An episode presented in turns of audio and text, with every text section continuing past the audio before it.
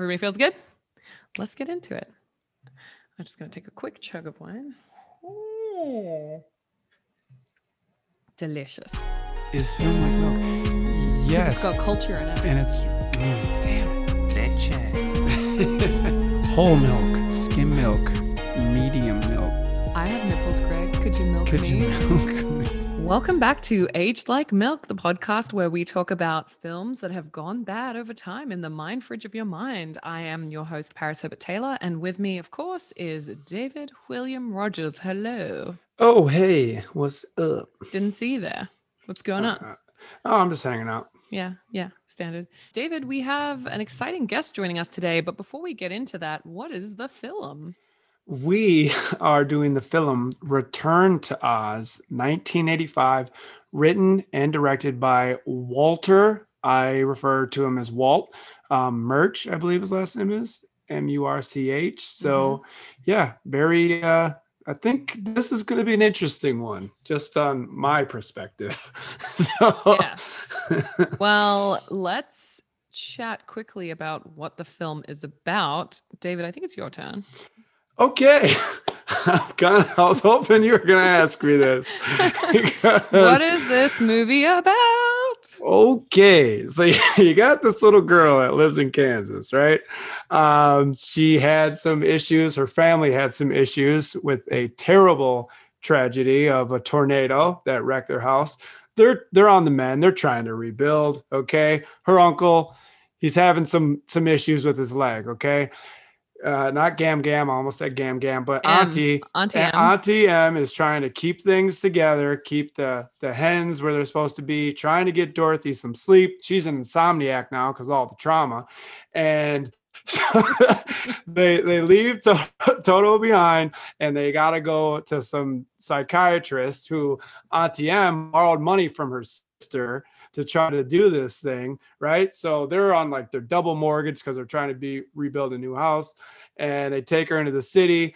Um, she's about to do some TikToks, but then they're gonna like erase her her memory with some electrotherapy, and then she gets into these adventures. Uh, we don't know if this is fantasy, real, what's going on, doctors, wheelers. I don't know, and I am very interested to uh, speak with you and our guest about this movie. Great synopsis. Yeah, it's uh it's supposed to be the sequel, kind of the sequel to The Wizard of Oz, but we're going to get into that. But before we do, we want to welcome our guest, Julie Sharbert. Did I say your last name right? Yeah, yeah, Okay. amazing. Well, I could have butchered it and you probably still would have agreed with me because you're so lovely. Julie's here. Julie is a writer director. She's phenomenal. We were friends through the pandemic. We were friends before the pandemic, but we really kept each other sane through the pandemic. We did a lot of check ins, we did a lot of writing sprints. Julie, tell us a little bit about yourself and you have some exciting things coming up. Hello. hey, hi, thanks for having me. Um, and I have to, I have, I should probably confess that this movie is one of my, Oh, yeah. Julie chose this movie. Yeah.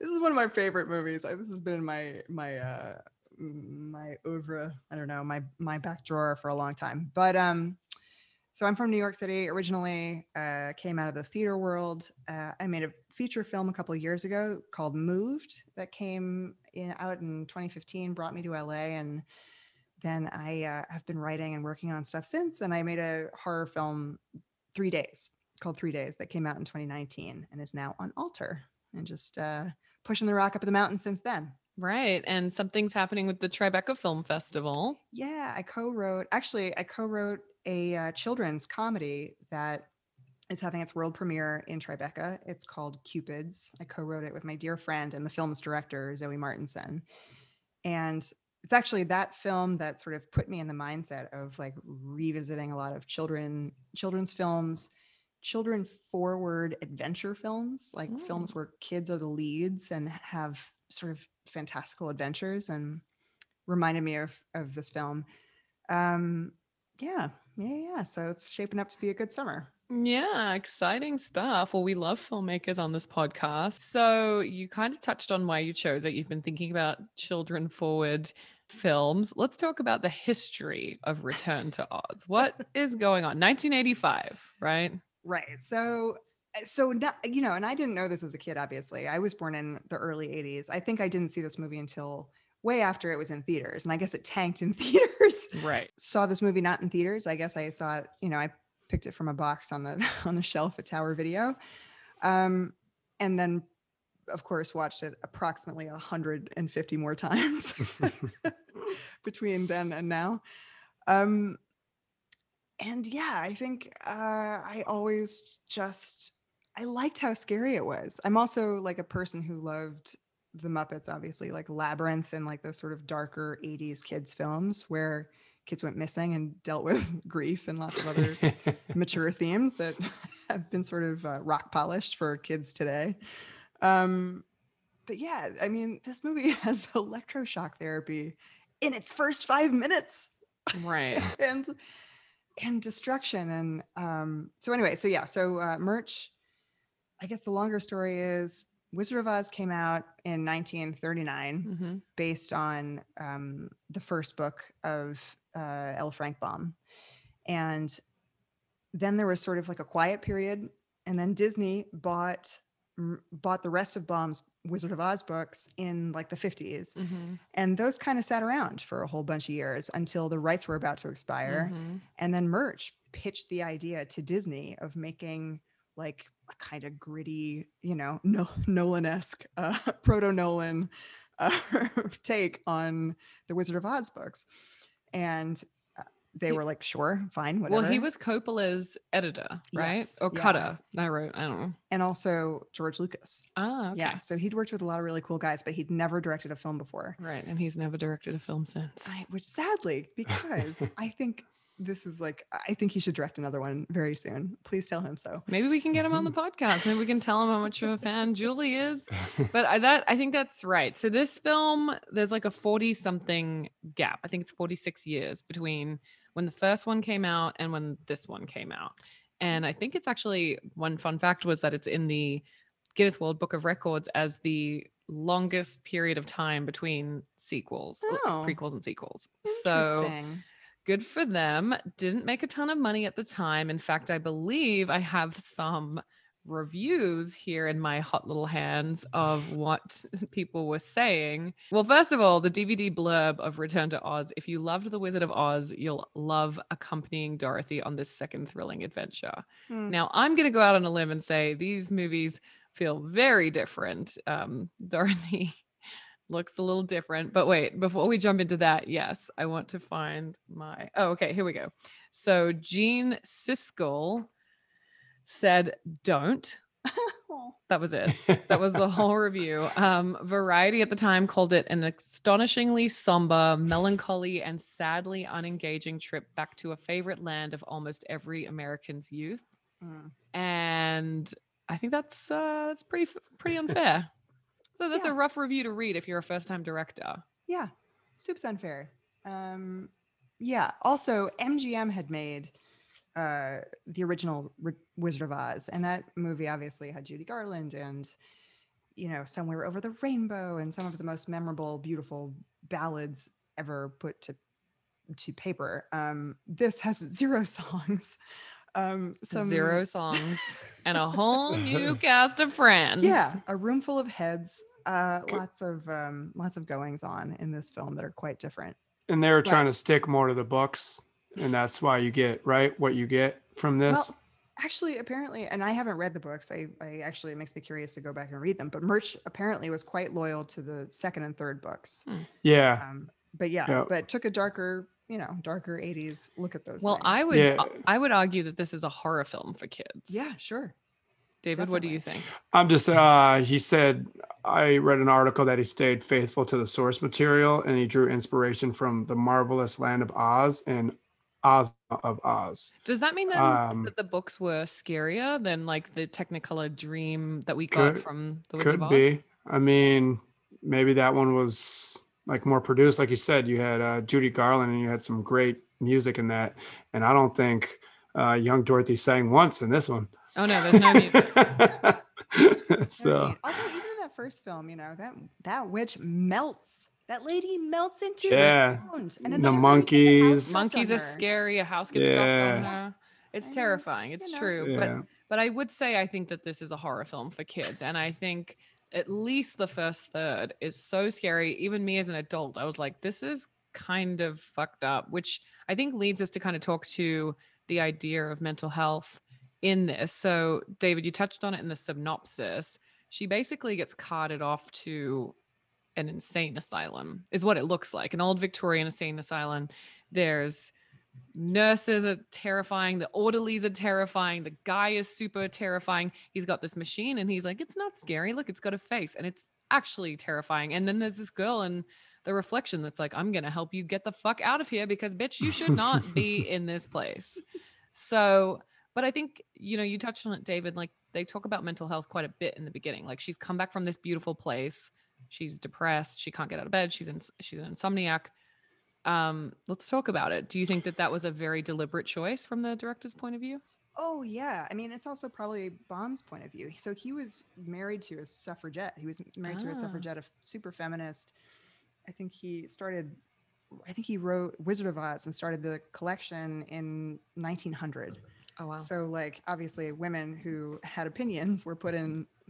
They must be crazy. asylums. They're Yeah, crazy. They were locked up. So this is sort of a comment on, and Dorothy is being not willing uh, they don't understand but they are she is being gaslit by the rest of her family for claiming to have visited a fantastical place. Like she says i've been there. They say no you haven't so we're going to zap your brain until you don't think you were. Right. so that's like The first movie is like, oh my god, childlike wonder, and then they get back and they're like, you didn't do Yeah. any of that. yeah yeah, yeah this is like you know the next next six, six months from then the story doesn't hold up You know, them. at the end of the 1939 version, she, you know, she's like lying in bed and she's like, you were there and you were there, and the auntie M's like, the fuck is she talking about? yeah. so yeah So- you know tough time to be a little girl who went to a fantasy land yeah. tough time but that's in some of the stuff I was reading too. You got Disney, who ton of themes throughout their movies believe in fantasy, engage with these fantasy worlds, be a kid at heart, and then you got Wizard of Oz, which a little more like grandiose with the Yellow Brick Road and everything, and um, the Wizard of Oz and everything you saw in that movie, and then this one it's a little bit darker, and you got these rock monsters It's a lot and darker. these yeah. wheelers. Yeah, The so wheel- I, I mean, maybe the they didn't have the same so budget, scary. but Yeah, Yeah, but it, like, definitely didn't have the same budget. this same kind of theme though. Though, like you're trying to talk this little girl out of her fantasy world, and it's like, do you let her be a kid and grow out of it eventually, or is it real? Like, is she really going to this place? Um, something interesting I read that it was between like her going back and forth between the fantasy world and reality is kind of what was giving her issues that she didn't choose one over the other. And there's a bunch of devices throughout this movie it's like was she using tiktok for you know to speak one way um, or the pumpkin the jack-o'-lantern right? Where she was like taking care of the jack-o'-lantern talking about spoiled spots on his head and she was kind of being the mother in that. Well he actually even said can can i call you mom? And she's like okay sure. So she's kind of Not you know having all. yeah so if like if she if it isn't um, and that's reality, how pumpkin spice lattes were born yeah she's kind of like kind of from coaching herself up nursing milk. I don't know. I was trying to make a gross joke. No, you're Yeah. right. You're right. Uh, I think you make a really good a good point there because like also it's kind of unfair. Like she's not a very active participant in the way that she gets to Oz these both these times, right? The first movie, 1939, she swept up in a tornado. In this one, she falls into a river and then she gets to Oz in a storm, if that's correct. So Yeah. like neither time like she she wants to get back there at the beginning of the film. Like she can't stop talking about it. Of course. Why wouldn't you want to live in Oz versus Kansas? Like shitty Kansas after a after a hurricane or tornado or whatever. And yet she's being swept away by forces outside of her control. So very interesting point that you make, David. Yeah, I saw something. I, I read something interesting, and again, it's worth looking at Baum's books probably. But he, I guess, he wanted to write sort of contemporary fairy tales, and again, this is like 1900 without morality. Like Hmm. it was like without an emphasis on a moralizing point to the end of the story. You know, like, and this is why you don't blah blah blah. So he wanted just to create a story where a kid went on an adventure, and particularly a girl. It is interesting too. I'm thinking about these things resurfacing in the 80s with like Jim Henson and Labyrinth and more female uh, protagonists sort of Mhm. entering the center of the screen and they aren't sexualized obviously they're young women and they're just on an adventure and how that sort of had changed up to that point and changed after that point but there was a real space here for young girls to go and just have be an and also i'm thinking of like narnia too Yeah, i don't know yeah. when those came out exactly but i think it was our sa- the same were the year aughts Oh, okay. But you know, like it's eh, you're right. Like you you make a good point. But also to your point, like with Pan's Labyrinth, there was Mm-hmm. this like, hey, we can make freaky deaky movies that kids will watch. Like, I don't know if Pan's Labyrinth is technically a kids movie. Scared the shit out of me as an adult, to be honest. And there were tense moments in this too. Like you keep talking about the wheelies, and they are basically like cyberpunk, half human, half machine creatures, and they are scary as shit. And I- they and they say they're gonna tear her apart. That's what they say. Yeah. I also like this movie. I, I also uh, wonked out a little bit watching this movie again as an adult because, oh my gosh, I got so excited about the story structure with all of these. So all of these like um, adult characters that are that are in the preface, like the doctor and the nurse and the uh, the tenant, the guy that wheels the things. They all turn out to be villains, Mhm. like um, parallel universe versions of themselves Mhm. in Oz and it's just so cool like it's just so inventive and so cool and so layered that those faces would reappear in this other way and yeah it's hard to tell whether or not that's totally fantasy and invented or whether that's just like Well, it's this- it's kind of the reverse of the Wizard of Oz because her friends are people Yes. from her life. Oh, So of in this, course. it's like the evil people yeah, kind of come back. So that's an interesting. oh very good very good yes That's a very interesting Mhm. use. Um, but you guys both kind of touched on it. I think it's important to talk about the role of women in this. So, David, you said it too. Like she's kind of portraying a lot of different roles as a young woman. She's like kind of a mother to Jack. She's an adventurer. She's an inventor. And then we have these other women characters. So, a big character in the original Wizard of Oz is uh, the Good Witch, Galena, What- what's it- Glinda. Linda, glinda Glinda, Glinda the Good Witch. Look at us, we know movies. In this one, she doesn't really play a part, but what we do have is a terrifying witch who can change out her heads. Oof. Terrifying. mombi Mombi, Mhm. She's scary. And then we also have the girl in the mirror who turns out to be ozma Ozma. She's Right. a princess yeah, right. that becomes king or queen. Right. But I think the the women that they put in this are very very interesting and it's very interesting like obviously we could get drunk and talk about like what that represents but I did think it was fascinating that this Queen Mombi like she's obsessed with being young and stealing youth and like you know that's something that is very interesting to talk about in films because I don't think women always talk about fearing and she and she's so bitter about it. yeah and she's terrifying she literally steals people's heads and puts them in a glass case that's but I she, pretty she distinctly remembers some childhood it- nightmares Right. yeah, but and if you're going to aging though, she said she wants to lock up Dorothy till she gets older Mm-hmm. to have one of her heads. And there's like symbolism because I think Dorothy was in room 31 and uh Mombi's main head or main form was in case 31 where the powder of life was in. Interesting. Uh yeah. So that that is it's super interesting reading some of these like psychiatry articles that About the people film. bro- yeah but broke down the film because they're saying like dorothy used some of these characters as a voice to like speak back to her right Mm. Which is super interesting like the playing the mom to the scarecrow or the pumpkinhead guy um you know something that she probably heard her aunt Jack- say His name is Jack Pumpkinhead. yeah that It's jack very official. pumpkinhead and that she could play you know and that's The- like of the getting back Nor- to her reality the Massachusetts Pumpkinheads. You know Yeah, that family. yeah. Very fa- yeah very very fancy people um Charming so five or yeah six.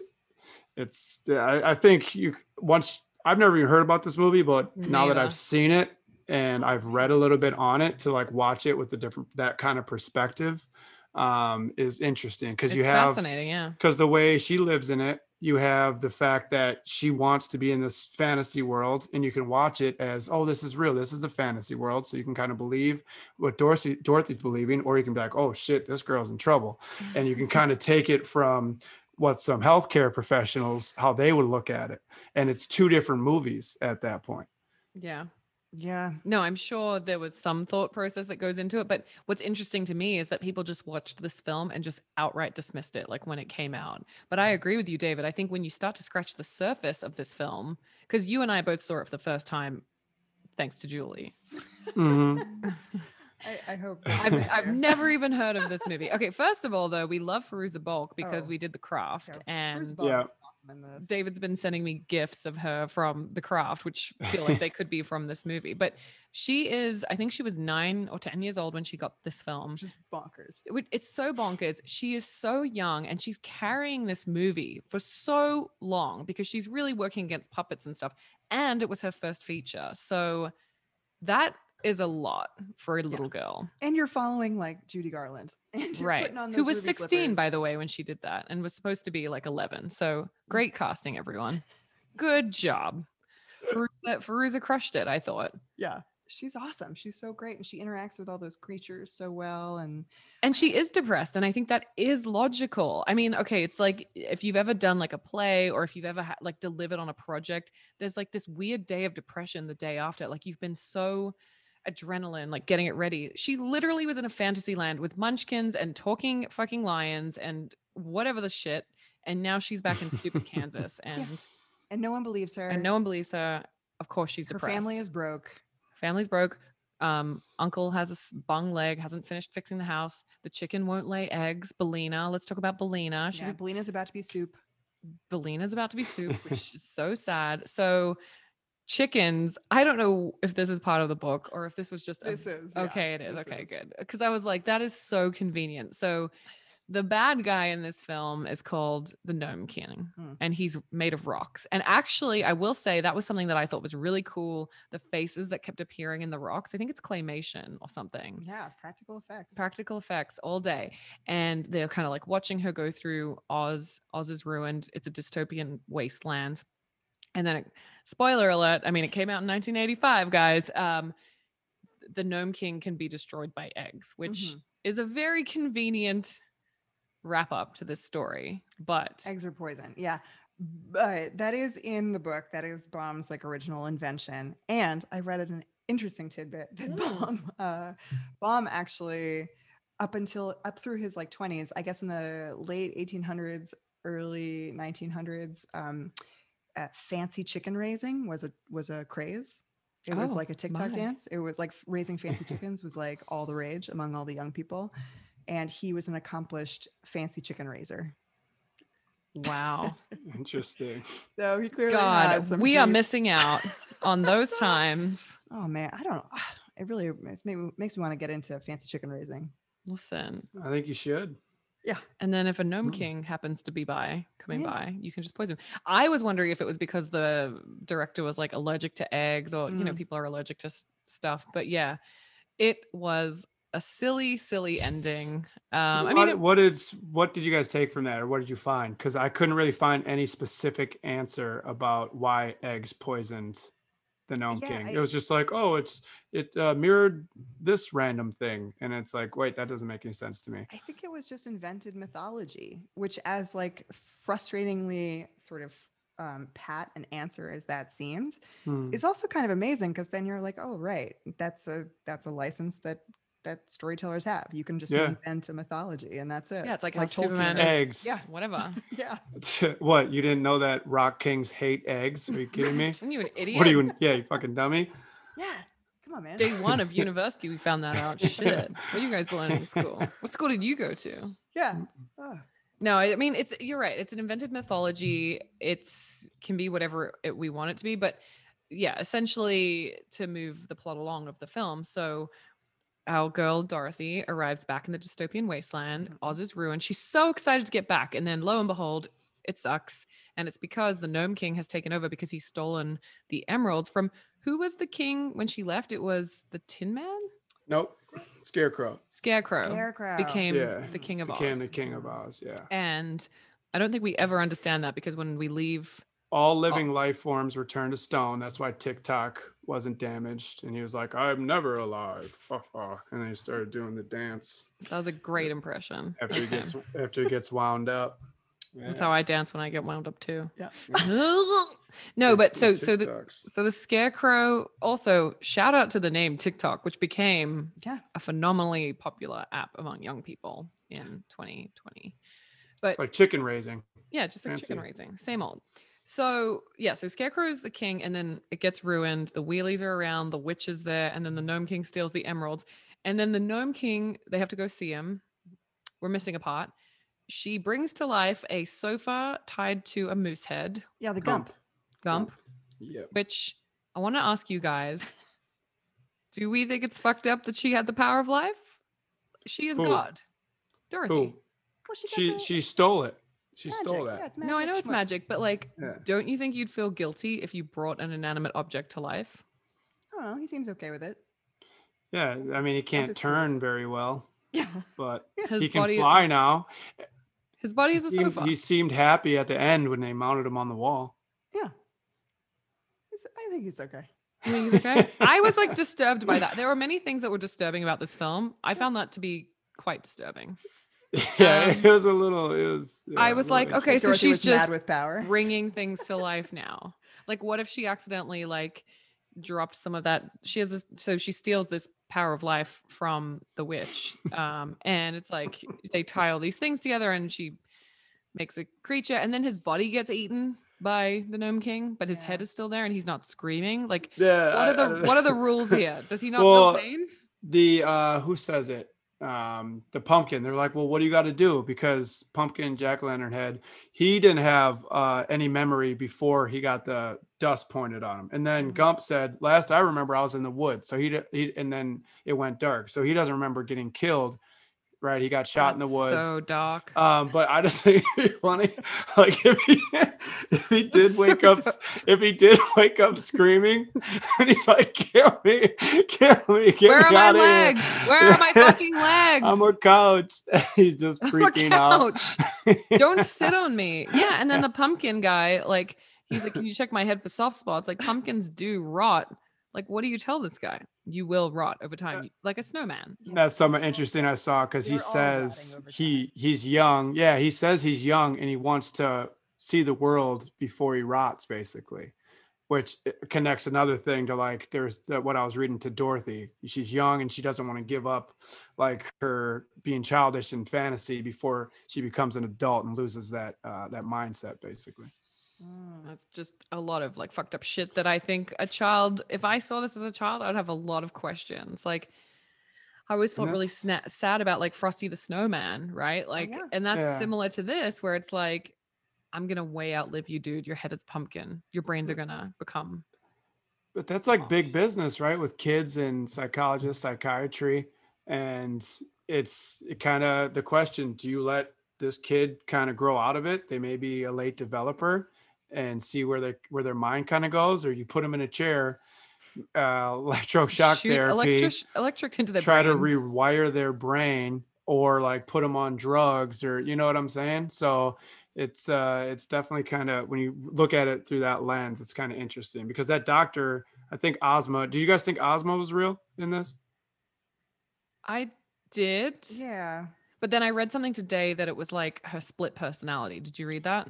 yeah Um, like her in her fantasy land Yeah. she sees herself in the glass And she's the she's only one that blonde. interacts Mhm. with ozma in the outside world right and they touch hands and then they kind of she brings ozma out of the mirrors right and also but then i read too that ozma gave her the pumpkin like physically when she's Mhm. in the in the waiting room so where that that pumpkin didn't come from nowhere so i, I just wanted to see what you guys thought about that Also, Billina hides in his head. So what Mm-hmm. are the physics there? Like, dude, get out of my brain. Like, where is his brain located? I guess I could ask these same questions of the Tin Man or yeah. the Scarecrow Muppets. from the original. Yeah. Yeah. yeah carly It's just- line didn't yeah. have a heart he was running around Yeah. I think Yeah. there's a lot of symbolism, but I think it's it. You know, I not to go too far down this rabbit hole, but Please go down so the to rabbit speak. hole. I love rabbit No, but holes. you compare to like a Lewis Carroll to like a Baum, and like the reasons and the things that they were writing were very different. Like the point, like eh, from what I understand of Baum's books, he really was just trying to create the story, and I'm sure it create it was out of a context and it was a, cr- it was out of a an intention, but also it was just to create an adventure. so you're obviously burdened with whatever your experience is and your but he also did a lot of theater like i think he just wanted to create something whimsical I'm just curious if he was on drugs because there's like a lot of Mm. whimsical, like I'm like drunk and I'm just like, and then a scarecrow comes in life. Okay, and then the second book, a pumpkin face becomes a thing, and there's also a robot. Like I just feel like no, I loved it. I loved the characters. I specifically love Tik-Tok, which is the he's like he's like an uh, he's like a tin man that's like a fat major and he's He short. oil Yeah, he runs. Yeah, and he runs out and he runs down. So she has to. By the way, she was not very good about taking care of Tik-Tok. Like, just wind him up every single time you go to wind one up. Just wind him all up. Like his brain. So he has three wind ups: one for movement, one for speech, and one for thought. Yeah. And he starts to like lose his mind. i noticed that too she could have been better about the winding Yeah, yeah yeah like it's not really that hard. Or ask Pumpkin Face Jack Mhm. to to deal with it. He's got stick hands. Sticks. He's got sticks for hands.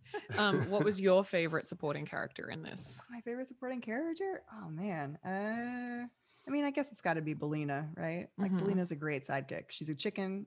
she's Is she a great sidekick though? Well, she's pretty good about being on the lookout for things. She's got that chicken brain where she's just like constantly scared of stuff. Okay. I think I appreciate that about her. I How did she get to Oz? Oh, she floated on the on the crate. How did she get on the crate from Kansas? Well, you just got to imagine that she popped in there along the. She went to visit Dorothy at the mental asylum. She, She was a like, s- "Ah, she was a stowaway on the on Auntie Em's carriage. That's why she was a stowaway Ah, in Jack Pumpkinhead. Copy that. Oh yeah. So you love Billina. I mean, it is great that we have a chicken, a female chicken, and a child taking us on this adventure. David, who's your favorite Uh, sidekick? But for Julie's favorite, I thought uh, something I read is that she, uh, Billina was the voice of reason, and she was Uh-huh. the one keep connecting her real world Mm-hmm. her to her fantasy world. She kept reminding her about home. Yeah. So She ends up they were- staying in Oz, though, right? yeah, it's better for chickens there. Yeah. yeah, She won't get turned into especially soup. sh- Yeah. if the Rock King ever makes a comeback, she's got her eggs ready. Yeah. Keep him keep him at bay. Exactly. But who is your favorite supporting? Uh, oof, wow, this is such a difficult choice. Uh, Why, David? So many, so many. Oh, there's just from? so many, so many good ones. I, I want to say, you know, the doctor or the Mm. electromagnetic uh, or electrotherapy machine that becomes like those Tik-Tok. Villains? Yeah, but uh, I think. oh wait, think- so the electrotherapy machine becomes Tik-Tok. Is that what we're thinking? yeah, Oh, no, that's what that's what it is. How 'cause did I it miss has that? he he goes over it and he's like, look, it has eyes, it has yes. the mouth, and and then he starts is- winding it up when she's in the. this is all coming to me right now. How did I see? This is what this movie actually has some fucking layers to it, Yeah. you guys. Yeah. Okay, sorry. Continue, David. Please go on. So yeah, I I'm gonna rock with uh with Tik-Tok. Rock with Okay. Tik-Tok. I'm gonna rock with Tik-Tok because I just thought, yeah, he was he was a good dude, and he kept he kept things moving along as long as you wound him up, and he protected her from the wheelies, and he just has a great voice. Yeah, Uh, if if everybody had their own Tik-Tok, like how cool would that be? it'd be very cool. I do feel like it like the Gump is kind of a talking car and Jack is kind of a goober, so nobody likes them that much. I honestly, when I saw this, okay, did, again, I love watching movies where I don't watch the trailer. I have no idea. Julie, I was like, can be on the podcast. And she's like, let's watch this movie. I was like, great, find it, watch it.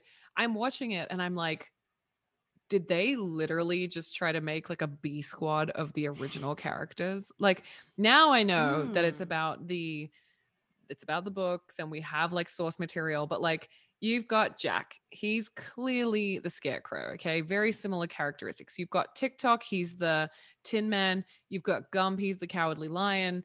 There's like elements that are, and then Toto is a chicken now, Billina. So there's like, they Yeah. literally took from the first film and they're like, this worked.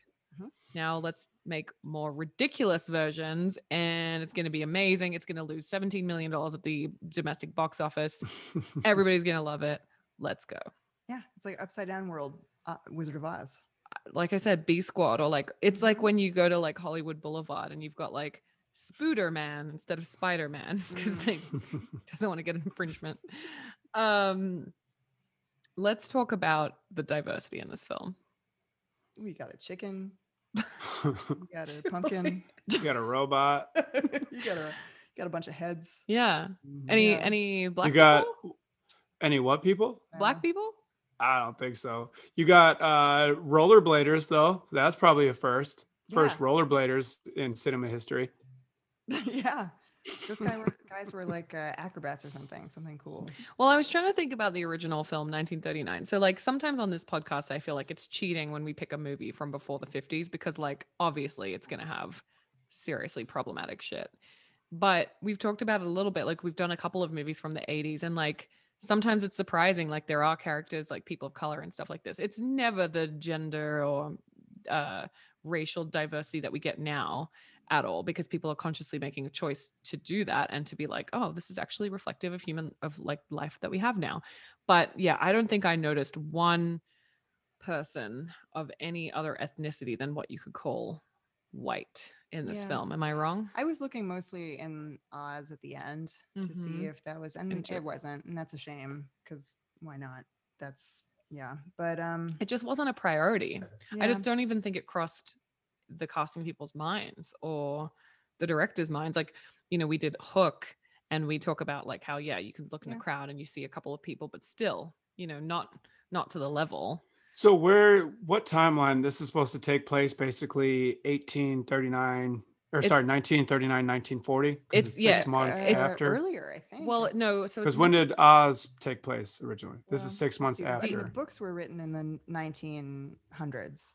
yeah. right and she doesn't really have electricity in the original Yeah. one right? Yeah so where i'm going is how many minorities were in kansas? Because this is a story about kansas people um, Yeah, right she family. she dorothy's in that cart driving to get electrocuted and she's like i've never been past east street or whatever so she's Mhm. not even been really past those couple two buildings which you probably call downtown Mm-hmm. so like what there you could have maybe a worker or something like that in the in the healthcare facility um other than that like right what but but oz is a magical fantastical place. Yeah you could have people in oz i'm talking but but then you're relating characters but to then we're sa- that's where we're arguing reality. like e- exactly. Yeah. so if you can't just you know but maybe dorothy was woke So at that time and she turned the doctor into a black dude or something. Are you telling so okay so this is very interesting. So like obviously in both films we see people from her real life in oz okay in different capacities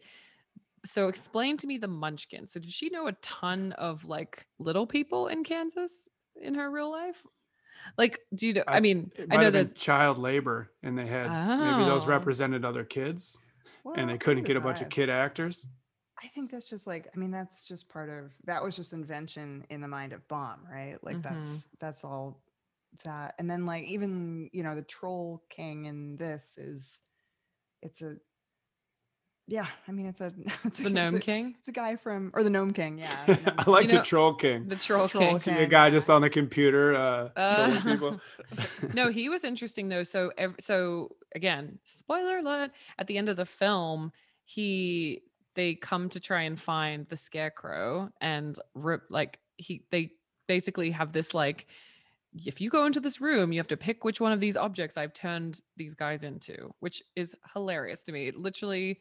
Like, what a long winded version of doing something bad to someone. It's like the Bond villains that's like, I'm gonna hang you over this piranha pool and then I'm gonna walk away and I it's gonna lower slowly. So they have three guesses each. They go into this museum-like place and they have to find these artifacts. And if she puts her hands on the right one and says, This is the scarecrow, he gets released from being an object. And then they come to find out that it's all the green ones that are like Oz. Um, and every time she releases someone, sorry, every time someone gets stuck in an object, the Gnome King comes further and further out of the rock. That was cool to Mhm, become yeah, human to become human. Yeah. So which was I the- didn't notice for years. Really? Yeah. I didn't really it didn't occur to me until this most recent watching that he was becoming trans like, he was transforming So more he's and more into stealing a their life force. human. which is what the doctor was doing to kids and people in his hospital because uh, Ah, Ozma came to her room and said, you know, there's people that are stuck here in the basement because they didn't come out of that treatment so well. So. Yeah. uh, part of this is bad. having Dorothy forget about um, you know, Oz basically. So if she forgets, he becomes that doctor becomes stronger because he's doing his job basically correct Right. how he thinks his science should be, right? Because he's so attached to it. Yeah. That's fascinating. And then they get the scarecrow, and he's like a way worse version of the original scarecrow. He's like a man in a mask. That's a re- that's a rent a scarecrow right there. Biggest budget. Interesting too. I just like I was I was looking for that thing that like great, you know, the great idea, the great seed of like what's the most important. As Billy Crystal would say in uh, City Slickers, that one thing Yeah. thing that's most important to you. This one thing. Um, and for Dorothy, it's her friends. It's like Right. her big thing is like I need to save my friends. That's worth that's worth risking everything for, which is Mhm. both super touching and also kind of weird. I mean, that's Very kind of a crazy. Yeah. That's kind of a crazy um, thing to ha- to hang an entire fantasy narrative on. But again, like if you go back to to Disney, well, I mean, if that's if they stuck more to the book and that's her character, how she was written too, so that parallels how Disney is, and they're pushing this value of, of friendship and Mhm. throughout this movie. Another thing I saw that was interesting is she yells at Toto when they're pulling out to stay there, and that's her starting to disconnect from like her childhood is Mhm. one of the articles I read, and that was like the start Oh. of it. Yeah, that makes Um, sense. Yeah, where she nor- never would have yelled at Toto, you know, to stay. Like she would want him on that adventure with her, but she says, "Hold on, like I'm doing." She's like, this." "Stay here, dog. I take the chicken." Very self-possessed and mature about staying in the insane asylum. Yeah. Uh, we didn't really talk about it, but like that is something that is fully aged like milk. Is the mom or sorry, the aunt just being like, "Be nice to the doctors, babe. Yeah, I'm gonna shoot you is- full of electricity." you do get a sense too that she's like, I guess this is this man is a doctor and he knows best. Like Mhm. this is state of the art, the electroshock therapy, and we're blessed to be Why able Which to is afford it. scary. Why did they think that electricity just fixed everything back in the day? It was like a new invention, I It was new. guess. Yeah, they they still do that today? Yeah. It like resets your brain in some cases. oof. So if like a patient wants to try that, whether they do it are like little kids? bipolar, I'm not sure about little kids anymore. But And also, she um, was just like, "Well, honey, I'll see you tomorrow," and like, "I'm gonna Yeah. leave you at this creepy mansion." People Yeah, just were leaving their kids everywhere back in Yeah. those days. Like, different good times, luck. man. Good luck which with is that. which is wild. Like you think something might work, and Julie You're said right. leading leading technology, and they put you put your trust in somebody, and then they totally mess that kid up or one of your loved ones. I mean, like, we've seen it. no, seen this it. was they're better now. Yeah, they can't really We've We've, talk, but we've seen it with can sleep. medicine. Medicine is an evolving science, right? And things that we thought we knew are wrong, and then we get like more information. I mean, it's it's fascinating. I mean, not to call anyone out in particular, but um, there was a certain public figure that believed that injecting yourself with hydroxychloroquine, how do you say it? Hydroxychloroquine? Uh, Hydroxychloroquine. hydroxychloroquine could combat COVID. Yeah, He was some guy that I don't think he held a big office in Mhm. American government, but um, he was very influential at Mhm. one time. So no, it is it's super fascinating. Yeah. I do have some fun facts for you guys actually about this film. Emma Ridley, who plays Ozma, also auditioned for the role of Dorothy. And other actresses that auditioned for the role included Drew Barrymore, Alanis Morissette, uh, Elizabeth Berkley, and Juliette Lewis. wow. So that would have been a little bit of a different film. Drew Barrymore, she would have been like, wow. Yeah, but maybe it's a good thing When none of them ET? got that Was ET role. earlier. Was ET before that? E.T. would have E- been, E.T. might have been later 80s, like mid Hmm. 80s. she would have been too young then, I think. Yeah, maybe. Wow, that's crazy. Mhm. Yeah, that was a good uh a good did you know? Another one is uh Tim Curry was considered to play the Gnome King, Oh, which would have been super interesting. Um this scene where Dorothy falls onto the couch with a thud, that took 11 takes. oh Poor gosh. thing. She did have a stunt double, I noticed, so that was good. Wait, what? What? What? They have child stunt doubles? Hell yeah, they do. Hell yeah. um, I did just look it up. ET was 82, so Oh, okay. so Drew yeah. had a had a film under a belt. Yeah. That would have been different. I think it was good that Fairuza was like not well known. Freeze is awesome in this movie. She's so good. She's great. So another fun fact was originally the Scarecrow, the Tin Woodsman, and the Cowardly Lion were supposed to have more prominent roles in the film, but because of budget cuts, their appearances were reduced to cameos at the very end. Wow, pretty much. interesting. So yeah, Hmm. um, it's fascinating. You're right, to, like to see how far Disney's come since this movie. I Mm-hmm. don't know if they. I don't know if I've seen any of these characters at Disneyland No. running around. No, Well, the I- movie was a flop, but it's a cult. It's a cult favorite. Like it's it's like a pop culture phen- phenomenon. I'm going to be very curious to see who from our listeners has like when you know we always like say like oh this is the movie we're talking about. I'm curious to see if people have seen it or if we will encourage people to go see it. You know what I mean? Oh man, I really want everyone to see this movie. 'cause I do love it so much. And Do you love this movie more than The Labyrinth? oh gosh, that's like choosing uh, I, between pizza and pizza. Uh, So which which one do you like, pizza or pizza? That's tough. Because I I grew up, I watched The Labyrinth a bunch growing up. So yeah, um, I think probably I'd kinda have to go Labyrinth. I love Labyrinth, but this is a very close close second. second. Yeah. Okay. Okay. Also, can we quickly touch on Lunch Pail Tree? Very important. Oh, very cool. Tree. I liked that. Ham, Oh, ham and sandwich. Desert. Oof. Yeah. Just pull a sandwich out of a. li- I mean, like the details, like the visual sort of puppetry, practical Yeah. effects details of this film. That's cool. And those So, wheelers mwah, wheelers chef's turned to sand. Yeah. Mhm, turning to- so Yeah. that concept and you should see this film but if she touches the sand she turns into sand and uh, that's kind of fucked up if i was a kid i'd be pretty scared also extremely convenient that there was a path of stones to get her Oh, yeah. over otherwise she would have been I mean, it's like playing hot lava as a kid. yeah Mm-hmm. mhm. You got to Yeah. jump from couch to chair. That was the Emerald City. What happened to everybody? She has returned to Oz. Are you Dorothy Gale?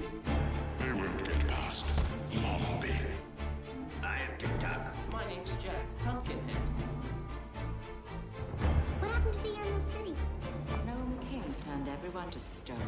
I'd rather take my chances back in Kansas. Nobody knows where you are. I believe I'll lock you in the tower till your head is ready. Then I'll take you. I believe you will not.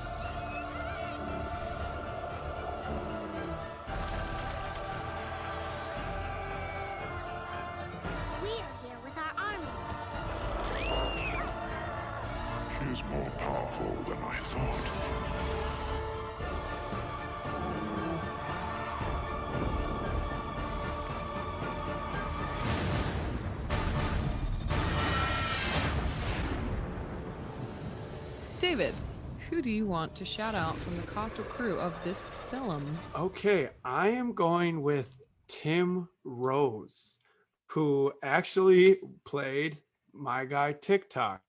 So he's actually done a ton of stuff. He was in a bunch of the Star Wars movies as like one of the alien guys with the big eyes, uh, which I thought was cool looking into this, like Return of the Jedi. Uh, he was Howard the Duck. He was in The Force Awakens. So uh, he's had some interesting work, basically. So I just think it's kind of cool.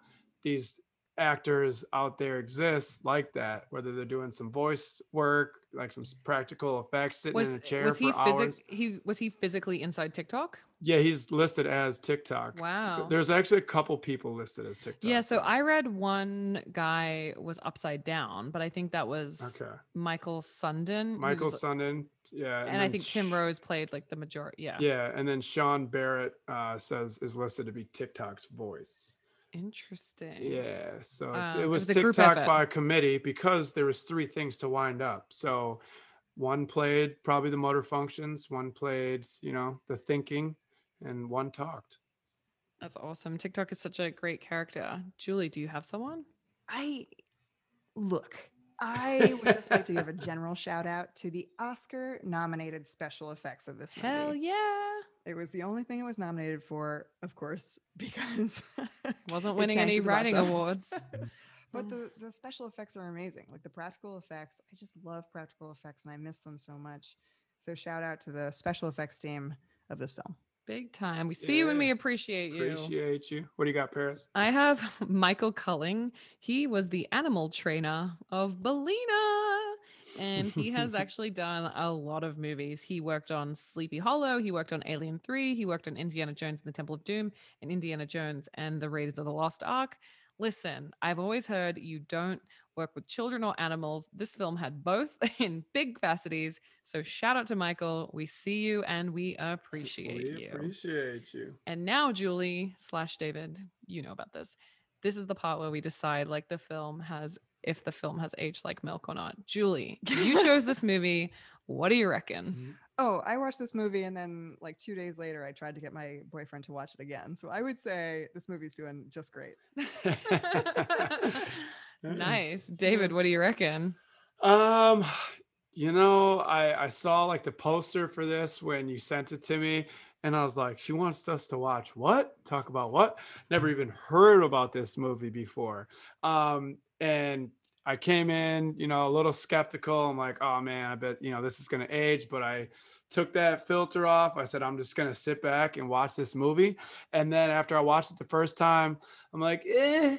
And then I read up a little bit and then I watched it again, and I'm like, there is so much built into this that maybe people just didn't get it or they didn't have the right mindset. And being in some film classes, studying film in college, one of the main things that my teachers try to drive home is you can watch something, go back five, ten years later, and you can have a totally different experience. So I think with this movie, I think you could watch this a bunch of different times, different times throughout your life, and you could have those different experiences. And for that reason, I am saying this movie did not age like milk because you could sip it once, it could be strawberry, you could sip it in 20 more, you know, next time it could be cookies and cream.